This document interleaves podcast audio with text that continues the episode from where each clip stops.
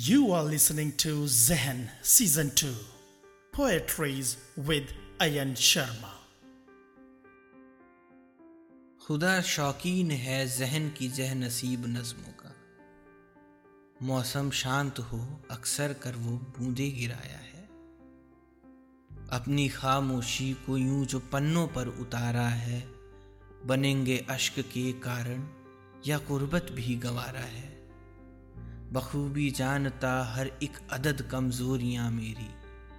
आँखें बंद थी, सोया था, सपनों से जगाया है। बहुत शौकीन है अल्लाह, बखूबी खुद लिखाया है।